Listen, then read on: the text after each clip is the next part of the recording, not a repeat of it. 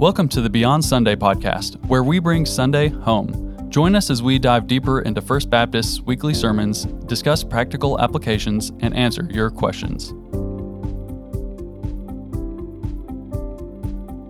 Hello and welcome to the Beyond Sunday podcast. I'm Jordan Upton, the Director of Broadcast and Media Outreach here at First Baptist, and with me as always is Pastor Jeff Reynolds. Jeff, how are you doing?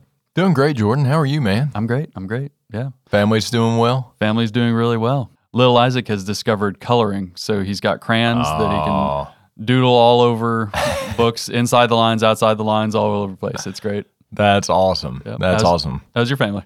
Well, we're chasing kids around basketball courts right now. Both of my both of my son and my daughter uh, are playing basketball, and so we're watching high school basketball and fifth grade basketball at the same time. And I'm helping coach the fifth grade team, and so um, we're having a lot of fun with that. That's great. So we're talking about the passage we looked at on Sunday, which is 2 Peter 1, 12 through 21. Therefore, I intend always to remind you of these qualities, though you know them and are established in the truth that you have. I think it right, as long as I am in this body, to stir you up by way of reminder, since I know that the putting off of my body will be soon, as our Lord Jesus Christ made clear to me. And I will make every effort so that after my departure, you may be able at any time to recall these things. For we did not follow cleverly devised myths when we made known to you the power and coming of our Lord Jesus Christ, but we were eyewitnesses of his majesty. For when he received honor and glory from God the Father, and the voice was borne to him by the majestic glory, This is my beloved Son, with whom I am well pleased. We ourselves heard this very voice borne from heaven, for we were with him on the holy mountain. And we have the prophetic word more fully confirmed, to which you will do well to pay attention as to a lamp shining in a dark place, until the day dawns and the morning star rises in your hearts. Knowing this first of all, that no prophecy of Scripture comes from someone's own interpretation. For no prophecy was ever produced by the will of man, but men spoke from God as they were carried along by the Holy Spirit. So, listeners, if you didn't hear, on Sunday, Jeff shared from a 2017 Lifeway study that showed that the greatest predictor of positive spiritual health as an adult is regular Bible reading while growing up. If you want to learn more about this study, you'll find links to the study itself and Jeff's message in today's show notes. So, let's make it practical. How does a believer know what and how much to read in a day? That's a great question, and it's a question that I've wrestled with throughout my adult life. Um, I would say the bottom line is this read, okay? Um, whether that means you're picking up your Bible and flipping it open and just reading the page. I don't recommend that to be the case. I would recommend a more systematic approach, which is why at First Baptist Church every year we try to follow a reading plan. And that is one of the things that I take uh, as my responsibility as the pastor of the church is to find a reading plan to help guide us through the entire Bible over the course of a year. That's one way to do it. Uh, I find it very helpful. But over the course of my adult life, I've approached reading the Bible in several different ways. Whether it was taking a single book and saying, I'm going to read this entire book, however long it takes, I'm going to read this entire book. Um, one question to always ask is, is what's more important, quantity or quality? And I, I would say the answer is yes. Uh, what I mean by that is this that I think there's value in reading the entire Bible from Genesis to Revelation, reading it all the way through. I also think, uh, as my college pastor would have said, that there are times when it's important to linger longer with individual teachings, individual books, individual passages, um, so that there's a, a combination of taking in the entirety of Scripture, but also really ruminating on particular passages, praying through particular passages. You're not going to go wrong if you're reading God's Word. I think there are seasons when it's vitally important to take in more quantity. And I think that as you take in the quantity of Scripture, it's important to focus in on quality with regard to certain passages. So, for example, I'll just tell you what I'm doing right now. I'm following our plan, and so I'm reading in Genesis right now. We're, we're going chronologically through the Bible. I'm also following uh, an individual worship devotional that um, guides me through other passages where I spend a little bit more time engaging thoughtfully and prayerfully with certain other passages. So, so it, it, it can be both at the same time. And I would encourage any of our listeners make time for the Word. And I'll tell you something that's vitally helpful, and that is that we live in a day and an age where if you have a smartphone, the same device through which you are listening to this podcast will read the Bible to you. And there have been seasons where I went and actually bought the Bible on CD mm-hmm. back, you know, when dinosaurs roamed the earth. Yeah, yeah. and and I kept those CDs in my truck. And part of the discipline was when I'm in my truck, I'm listening to the word.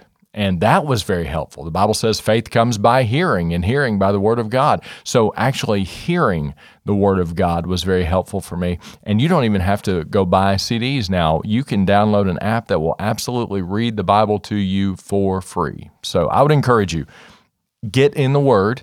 God doesn't say you have to read this much per day, but uh, but I think it's important to to follow a systematic approach where you are taking in the Bible uh, and allowing God to speak to your heart that way. Thank you, Jeff. Listeners, we'll have the Bible plan that we're going through listed in the show notes, and we'll have a link where you can download the YouVersion Bible app. It's very helpful. That's the one that I personally use. Me it, too. Yeah. With some of the translations, and I, I use the ESV, the translation has an audio version where you can listen to it, like Jeff is saying, for free. So it's a free app that has free reading of the Bible where you can listen to it in your car. You can you can subscribe to the plan through YouVersion. I always pick a plan that that is available on YouVersion. And all you have to do is click on plans. It will take you to the day you're on, tell you whether you're ahead, behind, or right on track, and pull the pull the individual scripture passages up for you. So it is super helpful. So let's look at the second Peter passage. Here, Peter writes that he's making every effort so that after his departure, his readers will be able to recall his teachings, which he emphasizes are not cleverly devised myths. So, what's the story here? What's he talking about? Well, so Peter is writing these things down. So, so what is he doing? He's taking this oral teaching and he's writing it down on parchment so that we will have it uh, long after his departure has come. He is writing uh, likely from Rome, likely sometime between 64 and 67 AD, and likely in prison awaiting execution. So he's dealing with persecution and he's dealing with how to remain faithful in the face of persecution and his imminent death. Uh, Jesus had told him the day would come when others would lead him to where he did not want to go, and he is now in a place where that's happening. I mean, we're talking about three decades post cross and resurrection. Peter is is now uh, much more mature. He's much more developed. But he is also addressing in 2 Peter some false teachings. Now, we don't know exactly who the false teachers were or what the false teaching was, but we know that it was undermining true Christ centered theology and it was undermining true Christ centered ethics. And so, what is he doing? He's writing to combat false teaching that would pull people away from the teaching of Jesus Christ, the message of Jesus Christ. He's writing so that believers, not only shortly after his death, but for us, approximately 2,000 years after his death, have a record of these teachings and can be reminded and stirred up to live out our faith. So, so he's saying that, that when the scriptures are written down, both the Old Testament prophecies and the, the, the, the scriptures that are the New Testament scriptures, um, that these were not cleverly devised myths. Peter stood there and watched the transfiguration. You know, I'm getting ready to, Lord willing, lead a trip to Israel, and we're going to go to the Mount of Transfiguration, and I cannot wait but to be in that place to know this is where Jesus was was resplendent in his glory and, and we saw the the, the pre-incarnate glory of Christ and um, to have been able to see that was unbelievable. But what Peter is saying is this through the word, through the prophetic word of God, um, what we have is even more sure than that vision that he saw on the Mount of Transfiguration. And uh, he's saying we didn't follow cleverly devised myths, we saw these things and we have written them down so that you may know, so that you may believe that Jesus is the Christ, the Son of the living God. John would say, and that by believing, you would have life in his name. In this passage, Peter also speaks about prophecy and those who are carried along by the Holy Spirit. So, can you briefly explain how prophecy works? Like, what, what, why is Peter using this language? Yeah, so remember that, that it is God working through the Holy Spirit, the, the third person of the Trinity, who is inspiring uh, the totality of Scripture. And so, again, I made the comment yesterday. Sometimes we focus on red letter editions of the Bible, um, and and I I like every Bible I buy is a red letter edition. I like it. Um, however we have to be careful because the red letters aren't more inspired than the black letters. And the same Holy Spirit who inspired uh, Matthew, Mark, Luke, and John to recall the red letters inspired all the biblical authors to recall all the letters. So I think we have to be careful there. Um, let me quote theologian Tom Schreiner, who says the Holy Spirit was the active, revelatory agent working within the Old Testament prophets and through their lives and circumstances as they prophesied. Speaking of this verse in particular, Schreiner says, This is a key verse for the doctrine of Scripture, indicating that Scripture is inspired by the Holy Spirit. But at the same time, men spoke God's words using their own personalities, knowledge, background, vocabulary, and style. The words they were carried along imply that the inspiration of Scripture was invisibly directed by the Holy Spirit, though without overriding the personalities of the human authors. Thus, Scripture is fully the Word of God, even though it is recorded in the words of human beings. The exact way in which this was accomplished is a divine mystery. What is true of Old Testament prophecy is true of all Scripture. End quote. I think Schreiner very helpfully delineates that it was the Holy Spirit working in the mysterious way in which God works to carry along these human authors, um, such that when in the Old Testament a prophet said, Thus saith the Lord, then that was the Holy Spirit actively directing the words of that prophet that the prophet would write quoting God, saying, This is what God has said. And you have to be very careful because if you turned out to be a false prophet in the Old Testament, the consequence was death. Yeah. So you don't want to go around saying God has said without God having said. Um, and then again, what's so amazing to me is you look at the fact that the Bible was written by 40 authors on three continents over about 15, 1600 years, and yet it all comes together. It's all a unified whole. Many of the authors of Scripture didn't know of the other books or of the other authors who were writing when they wrote. Uh, so that's evidence that the Holy Spirit inspired all of these writings. The, the Bible would say in 2 Timothy chapter 3 that all of Scripture is God breathed. Literally, that's what inspired means. God breathed these words out through the human authors as He carried them along by His Holy Spirit. So that's how that works. So, a question that I had in thinking about all of these things is if the Holy Spirit is upon us as believers, is there still prophecy today as there was in biblical times? Not as there was in biblical times because the canon is closed. Mm-hmm. Um, the New Testament was written um, by the apostles or those who wrote down what the apostles recounted to them. Um, so the office of apostle has come to an end. There's, there's still the gift of apostleship because that word in the original language simply means sent. So there are some who are sent to provide leadership in various places, but the office of apostle is closed. And so there's no new biblical books being written. Uh, we do not add to the 66 books of Scripture. That's why we would reject, say, for example, the Book of Mormon and, and things of that nature. Um, so prophecy does not happen uh, as it did in the times of the Old and New Testament because the canon, C A N O N, the, the, the, the, the totality of Scripture has been closed, um, and God speaks to us through the Bible now. Um, does that mean that the gift of prophecy has gone away? I don't. I don't think so. Uh, I don't think conservative theologians would say so. I think that it, it's changed. In other words, nothing that I would ever say to you, um, saying, "Well, God says this," would ever carry the the amount of weight that Scripture carries ever. And, I want to encourage us to, to really be careful because there's some people who would say, oh, yes, the Lord told me to tell you. I mean, I've heard that a thousand times. The Lord told me to tell you. First of all, if what someone is telling me, the Lord told them or laid on their heart to tell me, in any way contradicts Scripture, then it is not from the Lord because God will not contradict himself. He will not contradict his word. One of the things that um, J.I. Packer says in Knowing God. This is this is so so rich to me. He says the basic form of divine guidance, therefore, is the presentation to us of positive ideals as guidelines for all of our living. Be the kind of person that Jesus was. Seek this virtue and this one and this, and practice them up to the limit. Know your responsibilities, husbands to your wives, wives to your husbands, parents to your children, all of you. To all your fellow Christians and to all your fellow human beings. Know them and seek strength constantly to discharge them. This is how God guides us through the Bible. As any student of the Psalms, the Proverbs, the prophets, the Sermon on the Mount, and the ethical parts of the epistles will soon discover. The Psalms tell us to turn from evil and do good. This is the highway along which the Bible is concerned to lead us, and all its admonitions are concerned to keep us on it. Be it noted that the reference to being led by the Spirit in Romans 8:14 relates not to inward voices or to any such experience, but to mortifying known sin and not living after the flesh. Packer says only within the limits of this guidance does God prompt us inwardly in matters of vocational decision. So never expect to be aided to marry an unbeliever or elope with a married person as long as 1 Corinthians 7:39 and the 7th commandment stand.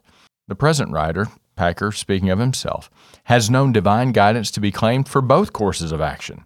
Inward inclinations were undoubtedly present, but they were quite certainly not from the Spirit of God, for they went against the Word. The Spirit leads within the limits which the Word sets, not beyond them. The psalmist says, He guides me in the paths of righteousness, but not anywhere else. End quote. So, so the idea is this you know, there may be times when the Lord lays it upon my heart to share something with you, some sort of encouraging word or, or some word of admonition. Often in my life, that happens within the context of a mentoring relationship or a counseling relationship. Uh, you know, if a couple comes to me and says, our marriage is in shambles and here's what's going on in our life. Um, my job at that point is not to tell them what I think they should do or what I think the problem might be, but to apply scripture. I'm going to apply what God has said to their relationship and say, this is where you're in violation of God's word and it's not going to work out. Doesn't matter how hard you try at it, it's not going to work out as long as you continue to violate God's word. So the gift of prophecy, yes, still exists. And I think that, that absolutely people can certainly have things laid on their heart to share uh, with others. But nothing that we perceive to be laid on our heart by the Lord carries the same authority or weight as Scripture. And if it in any way contradicts the Bible, then it is not from the Lord. And we need to be very careful with that. That makes me think of Deuteronomy 13, where it gives the requirements for a prophecy to be believed. It says, If a prophet or a dreamer of dreams arises among you and gives a sign or a wonder, and the sign or a wonder he tells you comes to pass, and then if he says, Let us go after other gods, which you have not known, and let us serve them, you shall not listen to the words of that prophet or that dreamer of dreams. So I've always thought that it's interesting that it says, Well, there might be a prophecy that's given that comes to pass, but if he tells you to go against what the Bible says, he's a false prophet. He's not real. Well, and in the last days, there will the Bible says in Revelation that there will be those who come and, and do great works and show great signs, but they're deceptive. This is why it's so important that believers read the Bible. I never want anybody to turn on WBKO and say, well, Jeff said it, so it must be true. That is such a dangerous thing. I am not the authority. No preacher is the authority. Almighty God is the authority, and He has spoken to us through His Word.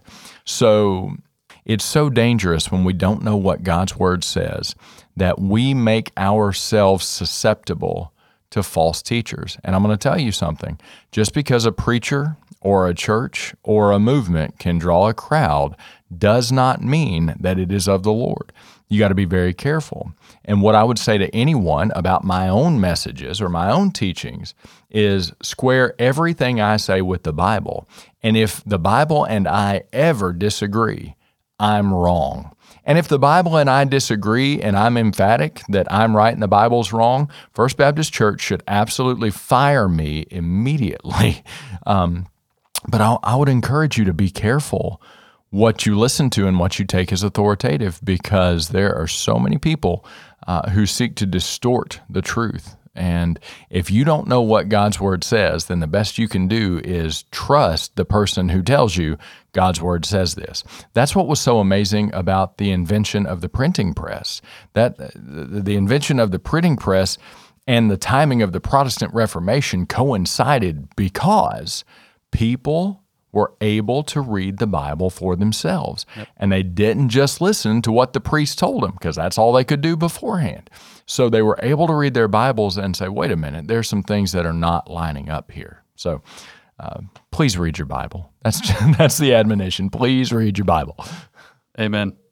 And that takes us right into our listener question for today. Listeners, if you have a question, just go to the link in the show notes or comment on the post below. So, Jeff, what is the best Bible translation? oh my goodness. So clearly, um, I would be giving my opinion here, but I'm I'm a little bit of a nerd. Everybody knows that. Particularly when it comes to talking about Bible translations, I am fascinated by this. Um, we know that the Bible was written originally in Hebrew and Aramaic and Greek, and so everything that we have in English is a translation. Right. Um, there are three basic categories of translations really two translations and then a third category that we'll talk about. The first category is called formal equivalency. It is a word for word translation. So, the most basic formal equivalency translation is what are called interlinear Bibles, where you have the original language and every single word is translated underneath the original language word.